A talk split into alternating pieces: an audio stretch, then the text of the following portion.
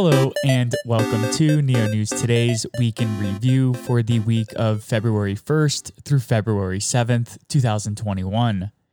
This audio segment is designed to offer a bite sized overview of the Neo ecosystem's activities this past week by highlighting the Neo platform, its decentralized applications, members of the community, and upcoming events. In Neo ecosystem news, Neo Global Development announced the release of Neo 3 Preview 5, the final major update before the formal testnet. The new version features various new functionality, including the built in name service, Oracle module, and more. Developers will begin testing the Oracle service in smart contracts once Oracle nodes using the new module are operational. Preview 5 is also the first release based on Microsoft's new .NET 5.0 SDK. NGD head of marketing and Flamingo product lead Yuan Gao participated in an AMA to discuss the protocol's recent asset flow redesign proposal found in FIP number 2. In the AMA, Gao provided an overview of lessons learned since Flamingo's launch, upcoming changes to the asset flow model, Flamingo's roadmap for the first half of 2021, and he answered questions from the community. FIP number 2 passed with approximately 18.1 million FLM voting in favor of the proposal, surpassing the quorum minimum of 3.15% required to move forward.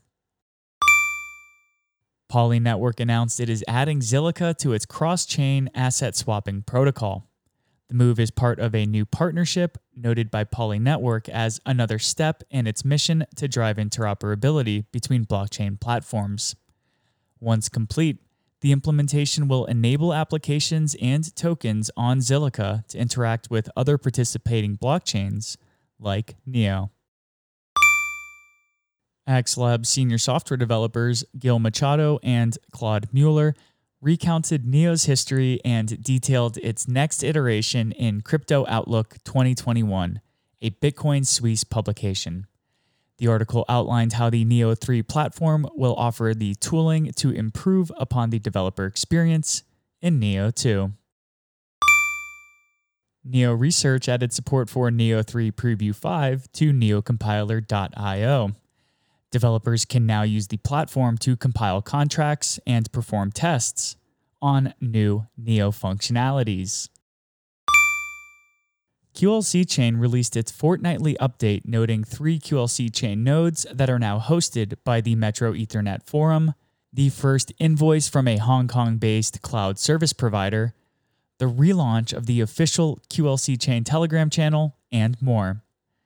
QLC Chain also released an updated roadmap for 2021, which includes plans for supporting Ethereum based Layer 2 solutions, integrating Oracle support, supporting synthetic assets, and Polkadot Layer 2 solutions. Moonlight announced the Vivid Decentralized Identity Specification for Neo and Zilliqa was approved and merged by the W3C organization. Nash released a short update noting improvements in reward payout UX and the allowing of users to withdraw untradable assets from Nash channels. Level 3 of Nash League was also unlocked, raising the available prizes to $30,000, split 50 50 between solo participants and one squad. Switcheo Trade Hub was upgraded to version 1.12.0 which included a UI update to the Demex trading platform. As a result of the upgrade, Switcheo Trade Hub experienced a chain halt at block 7,252,686, which was caused by an internal consistency safeguard. Transfers on TradeHub and trading on Demex were suspended, while user funds were kept safe. Node validators then upgraded to hotfix binary version 1.12.1 to resolve the issue within a few hours. To keep up to date with the latest news, events, and happenings in the NEO ecosystem, please visit www.neonewstoday.com.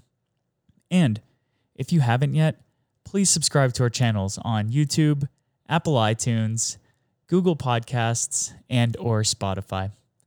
It goes a long way when our listeners like, comment, and give us a five-star review if you feel our content deserves that rating. Every comment and review helps others learn more about the NEO ecosystem, as well as our efforts here at NEO News Today to give you the most accurate and objective information.